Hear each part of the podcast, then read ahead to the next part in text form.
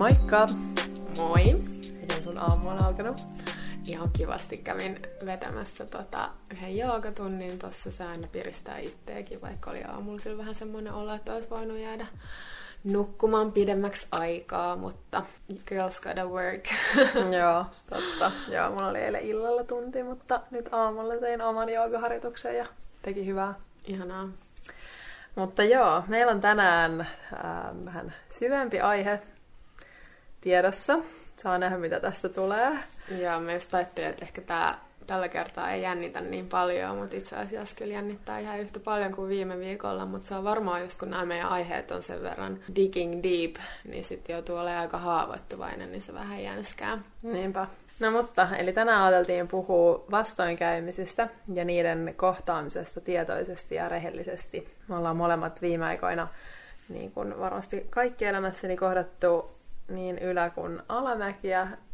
Molemmilla ehkä viimeisen viikon sisään ollut alamäkiä enemmän, eli vastoinkäymisiä. Ja ollaan sitten mietitty meidän lounailla muun muassa, että miten suhtautua vastoinkäymisiin.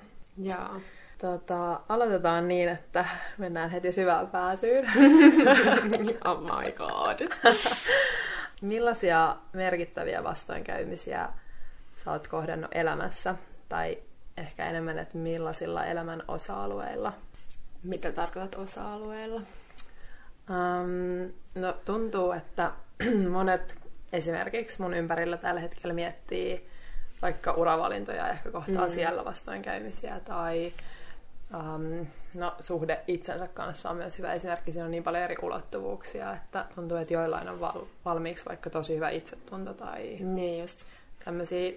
Ja sitten esimerkiksi ihmissuhteet, kaikenlaiset ihmissuhteet, tuntuu, että joillain on ehkä nuoresta asti ää, aika vaivattomasti tullut hyviä ihmissuhteita mm. ja sitten tietenkään ei kaikilla. Ja niin just. perhesuhteet, tämmöisiä eri osa-alueita. Joo. No, jos mä luettelisin kaikki vastoinkäymiset, niin tähän menisi aika pitkä aika, ja mä en halua olla yhtään semmoinen, niin kuin, että uh, poor me, vaan, vaan on kyllä sattunut ja tapahtunut kaikkea, kaikkea elämässä, ja ehkä nyt ensimmäinen semmoinen iso vastoinkäyminen on ollut just se mulla se niin kuin suhde itseeni, että on ollut nuorena tosi, tosi epävarma, ja, ja niin kuin kokenut siitä, kokenut siitä tosi paljon semmoista alemmuuden tunnetta ja semmoista jopa, että, että niin sosiaaliset tilanteet on pelottanut ja vaikka silloin kun opiskelin, niin ihan siis jostain esitelmän pitämisestä lähtien, niin se on kaikki tommonen niin itsensä esiin tuominen ja niillä omilla jaloilla seisominen, niin on tuntunut tosi haastavalta, että, että mä muistan just just jotain koulu, kouluesitelmiä, kun mä oon mennyt sinne eteen ja oon niin heti punastunut ja sitten siihen tulee tietenkin semmoinen niin paine päälle, että okei, nyt tämä meni jo, meni jo niin kuin huonosti heti alkuun ja kokenut semmoista ihan älytöntä häpeetä niin kuin, niin kuin siitä, että miksi mä en osaa vaan olla ns. normaali, mitä ikinä se nyt tarkoittaa. Myöhemmin sitten tajun itsestään ja tietenkin taustastaan aika paljon asioita, että mikä siihen on johtanut ja näin, mutta mä sanoisin, että se on ollut iso teema mun, mun niin kuin teini- ja varhaisaikuiselämässä. Ehkä sitten myös semmoinen vuosi elämästä, kun mä täytin 19 ja valmistuin, valmistuin lukiosta, niin, niin tota, se, oli, se oli aika rankka, että, että siinä vuoteen, vuoteen tapahtui paljon tai mahtui paljon, että, että tota, mun vanhemmat eros ja, ja sitten mä tosissaan valmistuin lukiosta, mun mummo, kenen kanssa mä olin tosi läheinen, niin kuoli. Mä lähdin heti sitten lukiosta valmistumisen jälkeen, niin Milanoon tekee mallin töitä ja, ja tota, olin siellä koko kesän, bailasin menemään ja, ja tulin tota, sitten syksyllä takaisin ja niin tipuin ihan täysin jotenkin tyhjän päälle. Että mulla ei ollut mitään suunnitelmaa, ei mitään ajatustakaan siitä, että mihin mä voisin siitä lähteä. Ja sitten tavallaan ehkä monet asiat just kasautu, kasautu tota, siinä hetkessä ja, ja sitten mulla todettiin niin vas- masennus sit siinä syksynä. Jos mä vertaan sitä, sitä Hannaa tähän nykyiseen Hannaan, niin, niin se, se asioiden ja tunteiden ja elämän ylipäätään äh, niin kuin kokeminen, niin ne on kuin yö ja päivä. Että silloin kyllä kaikki vastoinkäymiset on tuntunut jotenkin siltä, että maailma loppuu ja kaiken on nähnyt niin mustavalkoisena ja just syyttänyt itteensä ihan kaikesta ja ajatellut just, että mä oon niin, mä oon niin niin kuin luuseri, että, että miksi, musta ei, miksi musta ei ole niin kuin mihinkään ja miksi mä en vaan saa tehtyä niitä asioita, mitkä, mitä muut tekee. Mutta sitten tietenkin viime vuosina ymmärtänyt, että, että on ne tietyt, tietyt luonteenpiirteet ja tietyt asiat itsessäni, jotka, jonka takia mun ei tarvitse tehdä niitä asioita, mit, mitä muut tekee, tai tarvitse pystyä niihin asioihin, mitä muut tekee. Että tota, ehkä, ehkä just sen, sen myös ymmärtäminen, että on, on niin kuin erityisherkkä, on ollut iso asia, koska kaikkien kokemusten ja ihmisten kokeminen niin, niin on vähän erilaista kuin ehkä niillä, jotka ei ole niin herkkiä. Ja sitten kun on tavallaan ymmärtänyt sen ja ymmärtänyt sen, kuinka käsitellä niitä tunteita ja ymmärtää, että ne välttämättä ne kaikki tunteet ei ole sun omia, niin, niin on ollut aika iso juttu juttu niin kuin elämässä.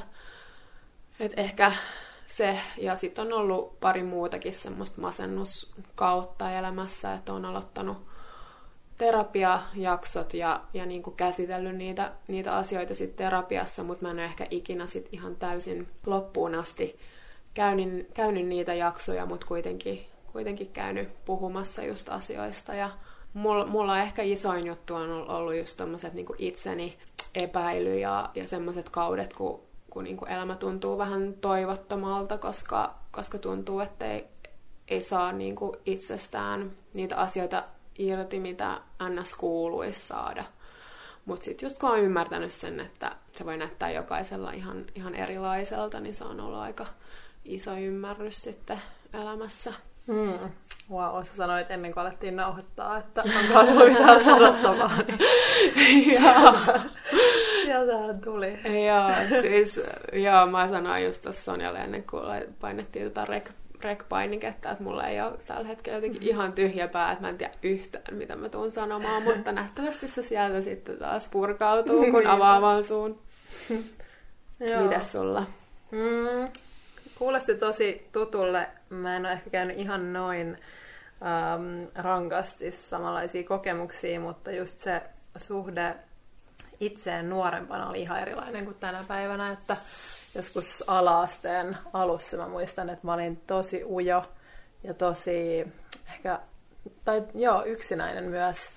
Ja sitten huomasi tai tunsi vahvasti olevansa aika erilainen kuin muut. Ja että vaikka on ollut ystäviä ihan alaaste ajoilta asti, mutta ehkä just se, että silti tunsi jotenkin olevansa erilainen tai että joo, jollain tavalla erilainen, niin se ajoi semmoiseen yksinäisyyden tunteeseen, joka jatkuu aika kauan niin, että, ähm, että vaikka esimerkiksi lukiossa, niin mulla oli tosi paljon ystäviä jo siinä vaiheessa ja läheisiä ystäviä, mutta ehkä silti on usein, tai siihen asti ollut sellainen tunne, että jollain tavalla ei niin kuin, ole samanlainen ehkä connection tai jotenkin se, jotenkin on, on ollut hukassa tavallaan sen oman sisimpänsä kanssa.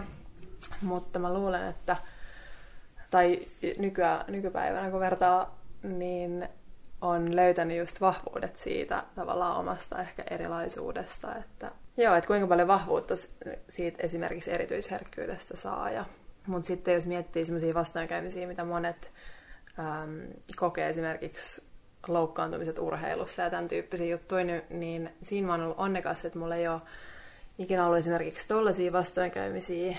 En ole kokenut vanhempien avioeroa tai tällaista, mutta mä luulen, että sit mä oon tavallaan sen takia aina ajatellut, että mulla ei ole oikeutta tuntea tiettyjä asioita.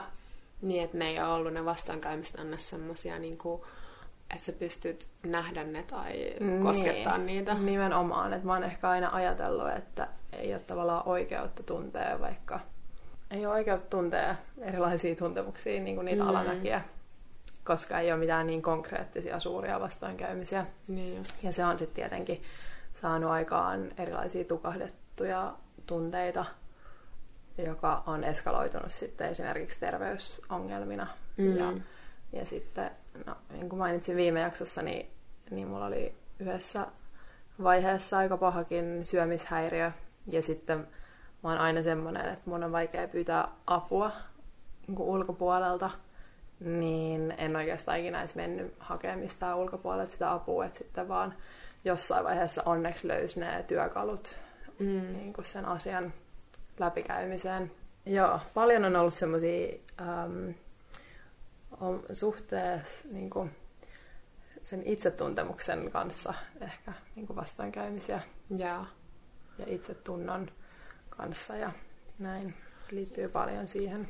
Joo, mä luulen, että itse asiassa aika monella voi olla toi, että mulle ei ole oikeutta tuntea näin, jos ei ole ollut just niinku semmosia ns. Mm, niin normista poikkeavia vastoinkäymisiä, että, että vaikka jos miettii jotain burnouttia, niin mä luulen, että siinä on aika usein just taustalla se, että ihminen ajattelee, että no, että mulla ei ole oikeutta olla väsynyt, että ei toi mun niinku kollegakaan ole mm, tai jotain joo. vastaavaa. Että niinku, koska ihmiset on niin yksilöitä ja ne kokemukset on myös erilaisia ja eri tasoisia. Joku, mikä on sulle rankempaa, ei välttämättä ole kenelle, jollekin toiselle niin kuin paljon yhtään tai ei tunnu niin kuin oikeasti paljon missään. Että, että just se vertailu pitäisi ehkä ottaa, ottaa niin kuin heti alkuun pois. Se on totta. Mä luulen, että se kyllä mm, tota, vähentää meidän kaikkien hyvinvointia, semmoinen itsensä vertailu muihin, että se ei kyllä palvele ketään ja sitä, sitä jatkuvasti ainakin itse koitan muistuttaa itseäni. Niinpä. No joo, sitten jos puhutaan vähän tämmöisistä arkisemmista vastoinkäymisistä, niin millaisien vastoinkäymisten kanssa sä kamppailet esimerkiksi viikoittain tai kuukausittain? No viime aikoina tuntuu, että arki on ollut silleen niin kuin, tosi kivaa, ja, ja niin kuin, ei nyt ihan hirveästi tuu sellaisia asioita mieleen, että nyt niin kuin siinä itse arjessa jotenkin mistään vaikka työstä tai muusta tulisi hirveästi vastoinkäymisiä. Et tietenkin niin kuin mä huomaan, että välillä just ne samat epävarmuudet ja muut nostaa päätään. Et esimerkiksi viime aikoina mä, mä niin kuin huomaan, että mulla on semmoinen ilkeä ääni mun päässä, joka koko ajan haukkuu mua, niin kuin teimme mitä tahansa. Niin kuin, ja ja se, on, se on tosi inhottavaa ja se tietenkin tuntuu semmoiselta vastoinkäymiseltä, koska silloin tuntuu, että mikään ei onnistu, vaikka se nyt ei oikeastikaan pitäisi paikkaansa. Mm. Ää, tietenkin sit ihmissuhteet on semmoinen, mikä mikä vaikuttaa myös siihen, niin kuin, että saattaa tulla semmoisia dippejä, että jos vaikka riitelee riitelee jonkun läheisen kanssa. Että ehkä ne niin kuin vaikuttaa just eniten, koska niin, en mä tiedä, on vaan niin, niin herkkä ja tietenkin haluaa, että, että kaikilla olisi hyvä olla. Anna joku konkreettinen esimerkki, mitä se ilkeä ääni sun päässä on sanonut viime aikoina. Mm, se on tullut tosi paljon esiin äh, viime aikoina, kun mä oon ohjannut joogaa. Et musta tuntuu, että mä oon nyt, mä oon nyt puolitoista vuotta siis about ohjannut joogaa ja, ja musta tuntui niin kuin keväällä, että mulla oli tosi semmoinen hyvä flow päällä siinä. Ja sitten nyt niin kuin loman jälkeen, no mä en ensinnäkään ihan hirveästi joogannut itsekään tuossa lomalla, mutta, mutta jotenkin mulla oli ihan semmoinen, niin kuin, että mä en osaa tätä hommaa, niin kuin, ähm, rupesin epäilemään niitä omia juttuja ja ehkä just vertailemaan muihin opettajiin. Ja, ja niin kuin sen huomaa just, kun mä oon ohjaamassa, että se tunti saattaa alkaa silleen niin kuin tosi sujuvasti, ja sitten mä vaikka sanon jotain väärin, ja sitten mun menee ihan pasmat sekaisin siitä. Ja sitten mm. niinku, se koko lopputunti menee siihen, kun mä oon niinku, pääni sisällä silleen, kaikki vihaa tätä tuntia, tämä menee nyt ihan sairaan huonosti, niinku, että kukaan ei enää ikinä tuu tänne. Siis oikeasti tommosia mm. asioita. Ja sitten sit, niinku, mä en jotenkin pysty to, niinku, pysäyttää sitä, koska mm, silleen normaalisti, jos mä mietin itseäni tässä viime vuosina, niin mä aika helposti pyst- on pystynyt pysäyttää sen ajatuksen, kun mä huomaan, että se menee johonkin niin kuin väärään suuntaan. Mutta, Mutta jotenkin viime aikoina, just nois, noilla joogatunneilla, kun siinä on ehkä koko ajan vähän silleen tapahtuu ja sä et ihan hirveästi pysty pysähtyä, niin sit se on, saattaa olla semmoinen niin tunti niin itseni syyttelyä. Mm. ja se on, se on niin kuin aika rankkaa, koska, mm. koska se ei ole hirveän motivoivaa ja sitten myöskin niin kuin rupeaa vähän pelkää sitä ohjaamista, kun taas sit aikaisemmin on niin kuin nauttinut siitä ihan sairaasti. Mutta se voi myös olla, että on vähän niin kuin että on laittanut itteensä aika paljon tässä viime aikoina niin kuin semmoisen mukavuusalueen ulkopuolelle. Että et sitten semmoinen tietty ehkä niin kuin epävarmuus siinä sit tulee herkemmin myös. Se voi olla monen asian summa. Tai sitten se on vaan sitä, että, että se jotenkin vaan nyt tulee esiin, koska se, se on joku asia, mitä mun pitää katsoa. Mm. Että se on edelleen siellä. Mm, joo, tuossa tulee varmasti semmoiseen sisäiseen dialogiin, koska no mä oon ollut sun joogatunneilla, enkä mä ikinä huomaa mitään, vaan nautin sun tunneista paljon, niin ja uskon, että kaikki oppilaat tai eihän kukaan kuule sitä sun sisäistä puhetta, mm, eikä se välity Thank niille. God. Niin, niin tota, päästään kohta siihen, että miten voi suhtautua tämmöiseen ja tarkastella sitä omaa sisäistä puhetta. Mites sulla viime aikoina? Mm, joo, no musta tuntuu, että tässä tullaan niihin elämän eri osa-alueisiin. Jos mä pilkon mun elämän eri osa-alueisiin, niin musta tuntuu, että viime aikoina mun itsetunto esimerkiksi urarintamalla on ollut aika vahva, tai jotenkin tuntuu, että asiat menee ihan aika smoothisti, ja oikeastaan aina mun elämässä. Niin äh, mä muista, että mä en olisi ähm, olisin ikinä jäänyt ilman vaikka jotain työpaikkaa, jonka mä haluan tosi paljon. Että mulla on ollut tosi hyvä itsetunto sen suhteen niin tavoitella niitä asioita, joita mä haluan ää, niin tämmöisissä ehkä koulu- tai uravalinnoissa. Samoin niin kuin, ää, yliopistopaikassa ja näin. Mutta sitten ihmissuhteissa mä oon kamppailu elämäni aikana huomattavasti enemmän. Että just se suhde itseen, josta varmasti kaikki mm. sitten heijastuu muihin ihmissuhteisiin. Että mm, niin kuin mä sanoin siitä yksinäisyydestä, niin sitä on kokenut eri tasoisina niin kuin, niin kuin ihan tähän päivään asti. Um, ja ehkä nimenomaan romanttisissa ihmissuhteissa viime vuosina tuntuu, että on kokenut aika paljon vastoinkäymisiä. Ja ihan niin kuin, no, kuukausi, vuositasolla niin kuin useita. Että jotenkin siinä mä en ole ehkä löytänyt semmoista rauhaa itseni kanssa vielä, joka sitten heijastuu ulospäin. Ja t- mä luulen, että noin romanttiset suhteet on kyllä semmoinen, mikä aika monella tuntuu siltä, että, että aina tulee vaan vastoinkäymisiä. Ja tietenkin sehän sitten aina peilaa, peilaa sitä suhdetta itseen. Niin kuin jos mä mietin mun omaakin niin kuin suhdehistoriaa, niin, niin se suhde itsessään on jo nä, niin kuin näyttää aika vahvasti, että missä missä niin kuin tietoisuuden tilassa mä oon, mä oon silloin ollut ja, mm. ja niin kuin, mitä mä oon siltä toiselta ihmiseltä oppinut ja, ja niin kuin, oppinut itsestäni, itsestäni siinä samalla. Mm, joo, se on kyllä tosi mielenkiintoista, kun lähtee tarkastelemaan sitä noin päin, eikä ajattele, että mitä tarvii tai millainen se toinen on, vaan mitä oikeastaan itse Niinpä. antaa ja ajattelee. No sitten puhutaan siitä, että miten vastoinkäymisiin voi suhtautua. Niin mitä rehellisyys sulle tarkoittaa? Ja nimenomaan rehellisyys itseään kohtaan. Kyllä se on sitä semmoista jatkuvaa check-upia itsensä kanssa, että, että pysähtyy ja tunnustelee sitä omaa, omaa tunnemaailmaa sillä hetkellä ja, ja niin kuin uskaltaa myöntää itsellensä myös, että jos ei nyt tunnukaan kauhean hyvältä ja että mistä se voisi johtua ja että uskaltaa just ottaa vastaan ne tunteet ja, ja niin kuin antaa niiden olla, näyttää sen, mitä niiden ikinä kuuluukaan sillä hetkellä näyttää. Niin tässä ehkä yksi sellainen avain on se, että niitä tunteita ei saisi hirveästi analysoida, koska siinä vaiheessa, kun se mieli tulee peliin, niin sähän voit muuttaa sen tunteen tarkoituksen tai merkityksen joksikin ihan muuksi. Mm. Että tavallaan niin kuin just semmoinen neutraalisuus ja tarkastelu on se juttu. Ja, ja niin kuin sitä ihan liikaa määrittää kaikkea elämässä. Että, sä, että niin kuin ihmisillä on sellainen tarve ja mulla myös määrittää joku tietty tunne ja määrittää joku tietty tilanne joksikuks, jotta saa mielen rauhan. Mm. Mutta loppujen lopuksi ne on tunteita, ne ei välttämättä johdu just yhtään tietystä mistään asiasta, vaan ne on tarkoitettu tunnettavaksi, ei analysoitavaksi. Mm. Että, että se on ehkä semmoinen, mitä mä sanoisin, että mulle niinku rehellisyys itseä kohtaan tarkoittaa. Mm. Mikä olisi joku esimerkki, milloin sä et ole ollut rehellinen itsellesi? No mä voisin sanoa, että se on melkein ollut sieltä niin kuin teini, teiniästä asti. Mä muistan just kun, kun on ollut aina niin herkkä ja, ja aistinut muidenkin ihmisten tunteita siinä ympärillä ja, ja niin kuin tuntenut ihan hirveästi. Ja, ja niin kuin muistan teiniässä siinä varsinkin, kun on ne hormonit vielä ollut pinnassa, niin on ollut aika vaikea aika elämässä ja muistan siis itkeneeni yhdessä vaiheessa melkein joka päivä.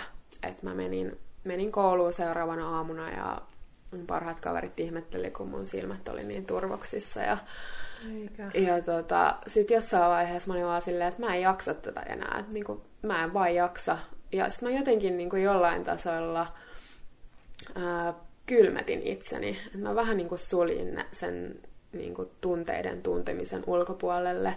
Ja kaikki sellaiset asiat, mitä sitten tuli vastaan ja vastaankäymiset ja muut, niin, niin ei ehkä tuntunut sitten enää niin pahalta, koska mä en antanut niiden kolahtaa.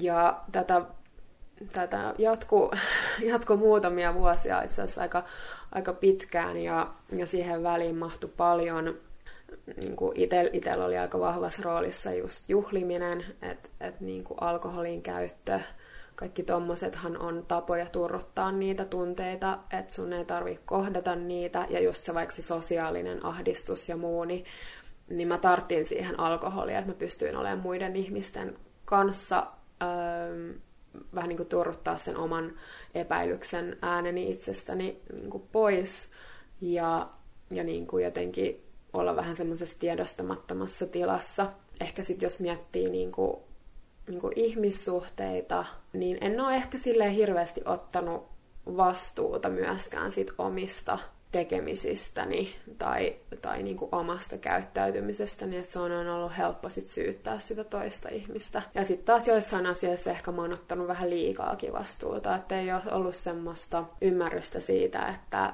että mikä se, se ns. oikea tilanne on, koska on ollut vähän semmoisessa epätietoisessa tilassa ja sitä aina hakenut niin kuin sitä, sitä varmistusta ulkopuolelta, myös niin kuin ihmissuhteissa että et antanut tavallaan jonkun muun määrittää se, että mikä on oikeeta jollekin parisuhteelle, olisi se sitten mun vaikka ystävä, kenelle mä oon avautunut jostain asiasta, niin jos hänen mielipide on ollut joku, niin mä oon sitten vaan ottanut sen mielipiteen, koska mä en ole, mä en niin kuin, ollut sellaisessa tilassa, että mä pystyisin itse tutki, tutkiskelemaan sitä mun sydämen ääntä.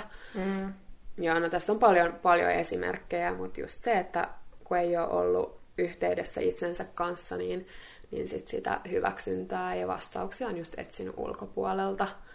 Et mä tuossa kolme-neljä vuotta sitten rupesin, rupesin niin kuin jotenkin, ehkä just jooga on ollut siinä yksi, yksi työväline, mutta et olemaan enemmän läsnä itteni kanssa ja ja sitten mä jossain vaiheessa tein ihan niinku tietoisen päätöksen siitä, että, että nyt on aika käydä ne asiat läpi, mitä mä oon, mistä on myös niin kuin juossut karkuun ja, ja tuntee ne tunteet.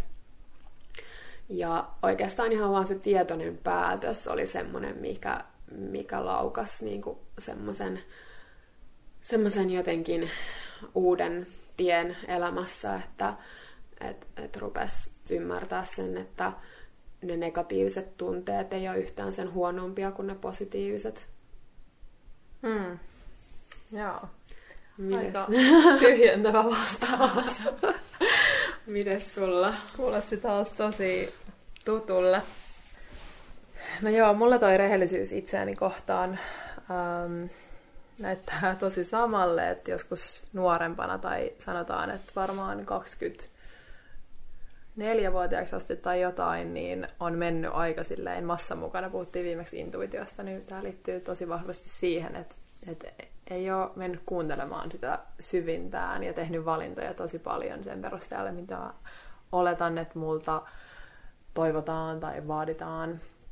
Ja, ja toi alkoholin käyttö on tosi tuttu mulle, tuttu juttu mulle myös, eli monta vuotta meni niin, että käytti alkoholia sosiaalisissa tilanteissa siihen, että pääsee jollain tavalla samalle tasolle ihmisten kanssa tai uskalsi tutustua uusiin ihmisiin tai ihan vaan ylipäätään, että jakso tavallaan olla mukana just erityisherkkänä ja näin. Niin. Mutta joo, tosiaan samoin mulla kolme-neljä vuotta sitten niin alkoi tosiaan kuuntelemaan sitä omaa syvintään ja olemaan enemmän rehellinen. Mä tajusin, että sillä ei mitään väliä, että mitä muut ajattelee ja että mä haluan olla täysin oma itteni ja tehdä valintoja oman elämäni ja oman hyvinvointini parhaaksi. Niin sitä se rehellisyys mulle tarkoittaa, että jatkuvasti menee kuuntelemaan sitä omaa sydäntä tai intuitiota, että, että mitä mä haluan. Miten sitten, jos sä mietit jotain vaikka semmoista tilannetta, kun sä oot semmoisen synkemmän niin tunnepyörteen onkaloissa, ja ehkä semmoista voi nimenomaan niin kutsua vastoinkäymiseksi, koska kuitenkin vastoinkäymisethän on vähän sitä, että et, et miten sä itse just koet sen asian.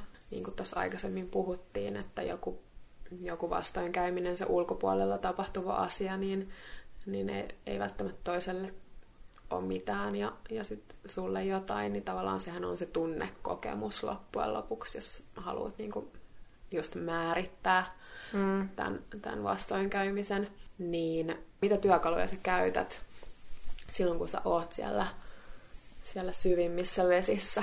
Mm.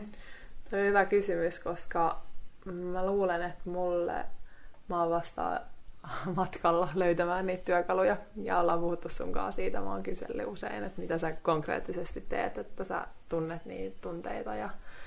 Mutta mä oon huomannut sen, että mä tarviin paljon aikaa reflektoida tapahtumia. Mä en halua vaan puskea elämää enää menemään tai mä huomaan, että mä tosi helposti ähm, jään semmoiseen suorittamisen kierteeseen, jos mä en tee niitä check itteni kanssa säännöllisesti. Mm. Että mulla on eri tapoja suorittaa, jolla mä siis jatkan sitä tunteiden turruttamista, mihin mä ehkä ennen käytin alkoholia. Ähm, esimerkiksi työnteko, jatkuva semmoinen, se vaihtelee tosi paljon. Mä, mulla on aina joku ehkä isompi tavoite tai päämäärä, mihin mä pyrin, ja sitten mä mm. käytän aikani, energiani sen tavoittelemiseen, joka tietenkin on suorittamista, että jos ei osaa päivittäin irtautua siitä, että et on eri tapoja ollut tukahduttaa niitä, niin mulle haastavaa on jatkuvasti muistuttaa itteeni, että hei, et nyt sä voit vaan olla ja että sun kuu niin kuin, tekee hyvää, vaan olla niiden fiilisten kanssa. Mm. Mutta se on kyllä ehdottomasti vielä työn alla, koska huomaan ihan jatkuvasti, että ehkä yrittää työntää niitä fiiliksiä. Mm. Niitä on aika vaikea kohdata. Mm. Joo, se on jännä, mikä siinä niinku on, että, että ne pelottaa niin paljon, koska jos miettii vaikka niinku semmoista tuskasinta niinku, tunnetta, vaikka jos sun sydän on särkynyt tai jotain vastaavaa, niin vaikka se tuntuu ihan hirveältä siinä hetkessä, niin siinä on myös jotain kaunista ja semmoista vapauttavaa. Ja, ja siitä kuitenkin joka kerta niin kun selviää ja, ja jotenkin ehkä jopa aina vähän eheempänä ja rehellisempänä versiona itsestään. Mutta ehkä se on se, se kipu vaan sit, joka tuntuu vaan niin pelottavalta. Ja ehkä myös se, että, että jotenkin tuntee olevansa heikko. Ja sitten siihen tietenkin liittyy just tätä häpeätä, mikä voisi olla ihan oma, oma jaksoonsa niin itsessään. Ja just semmoinen, että ehkä haluaa näyttää ulkopuolelle semmoisen tietynlaisen kuvan itsestään, mikä on mulla ehkä ollut kans viime aikoina. Tuntuu, että on halunnut jotenkin maalaa itsestään semmoisen kuvan, niin kuin, ähm, että on jo niin kuin valmis jotenkin. Ja, ja niin kuin sitä ei ole ikinä valmis. Ja, mm. ja niin kuin, eikä se olisi ihan tylsää, jos sitä olisi valmis ja, ja näin. Mä monesti sanon, että, että sitä jotenkin tuntuu, että varsinkin näiden viime vuosien aikana niin on, on kuorinut itsestään semmoisia kerroksia, että, että se niin kuin todellinen minä ilman niitä mitään määrityksiä ja, ja niin kuin odotuksia, niin, niin tulee koko ajan enemmän ja enemmän esiin. Ja ei niitä oikein voi kuoria ilman niitä vastoinkäymisiä. Niinpä. Joo, se on just noin. Musta tuntuu, että monet ajatuksen tasolla olisi valmis kuorimaan niitä kerroksia, mutta mm. ei ole valmis ehkä tekemään sitä työtä. Niinpä. No, mitä sulle tarkoittaa tietoisuus?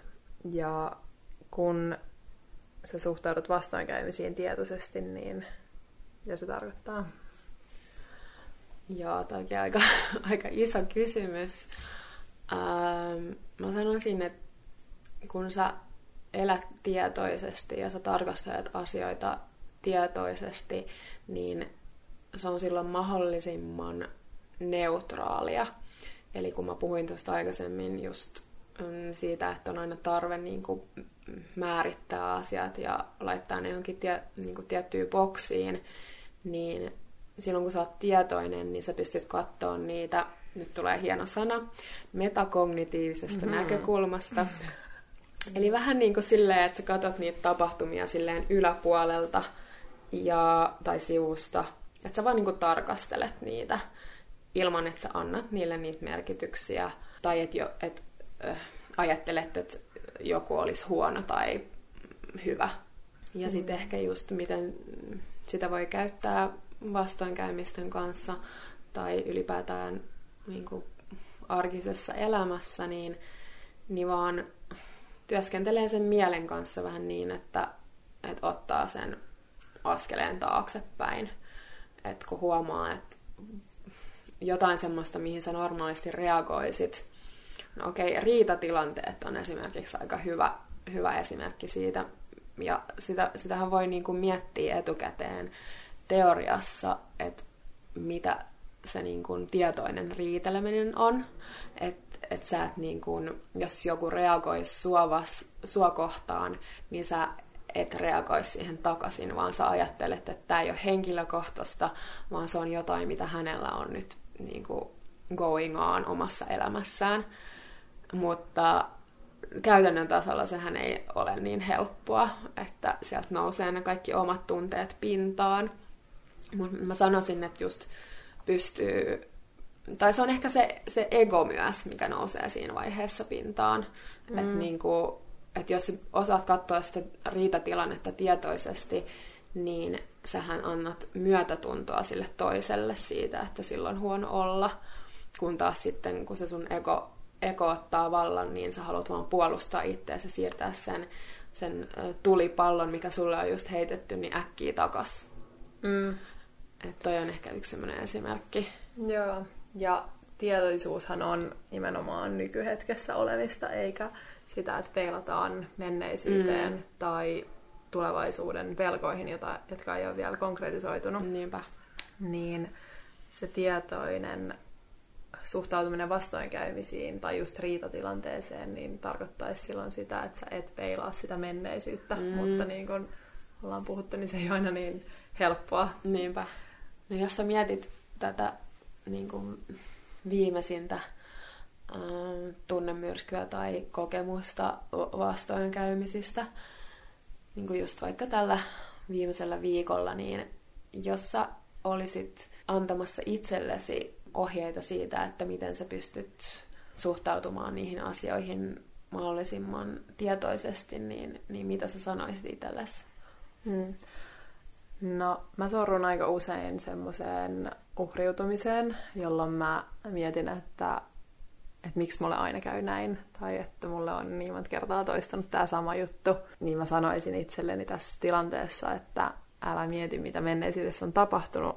On totta kai hyvä silloin, kun se on tapahtunut, niin oppia siitä. Jokainen kokemus opettaa meille, mutta se on ihan turhaa, että että tavallaan jatkuvasti uhriutuu uudestaan tai ajattelee, vahvistaa sitä tarinaa, että, että näin mulle aina käy, koska silloinhan se tulee vain toistumaan. Että enemmänkin ottaa siitä sen oppiläksyn ja jatkaa elämää. Eli mä haluaisin nimenomaan tietoisesti suhtautua tilanteeseen ja tiedostaa, että okei, näin kävi nyt tällä kertaa, mitä mä voin tästä oppia ja mitä mä haluan jatkaa ja päästää irti. Joo, se on niin kuin eilen lounaalla puhuttiin, niin siellä on, siinä on hieno rajansa, että osaa katsoa sitä asiaa silleen, että okei, okay, mi, mitä mä voin oppia tästä, mutta sitten ettei syytä itteensä siitä. Että niin kuin jokainenhan me, me toimitaan sillä tietoisuuden tasolla, mikä meillä sillä hetkellä on. Ja just niin kuin puhuttiin, että ei voi olla valmis niin kuin kaikkeen. Että just näiden kokemuksien kauttahan sitä vaan, vaan oppii. Mutta just, että ei, ei jäisi niinku syyttelemään itteensä siitä, koska, koska sitten se jotenkin just se, se pelko ja häpeä ehkä ottaa vallan. Mm, niinpä. Et ehkä semmoisena päätelmänä voidaan todeta, että äm, siihen tietoisuuden ja itsensä rehelliseen tarkasteluun on erilaisia työkaluja ja niitä voi jatkuvasti löytää, joten muistuttaa itseään säännöllisesti, että, että hei, että on rehellinen itsellesi ja tarkastele tätä asiaa rehellisesti, tietoisesti, su- suhtautua niihin vastoinkäymisiin niin, että ei nimenomaan uhraudu, vaan että näkee sen enemmän opetuksena. Niin ja sitten jos osaa, osaa jotenkin katsoa tätä kaikkea myös niin kuin vielä isommasta perspektiivistä, että kaikki ylä- ja alamäet ja eri tunteiden sävyt niin kuuluu tähän ihmisyyden upeeseen kokemukseen, eikä mikään just ole sen huonompi tai parempi, että, että jotenkin se on ehkä se, mihin, mihin itse aina niinä tietoisina hetkinä niin, niin pääsee, pääsee siihen ymmärrykseen taas uudelleen ja uudelleen, että ihmisiähän me kaikki vaan ollaan ja tai vaan vaan ihmisiä just kaikissa sävyissään. Joo, ehkä, ehkä tämä oli tässä. Joo. Purkitettiin tämä vähän vaikeampi aihe.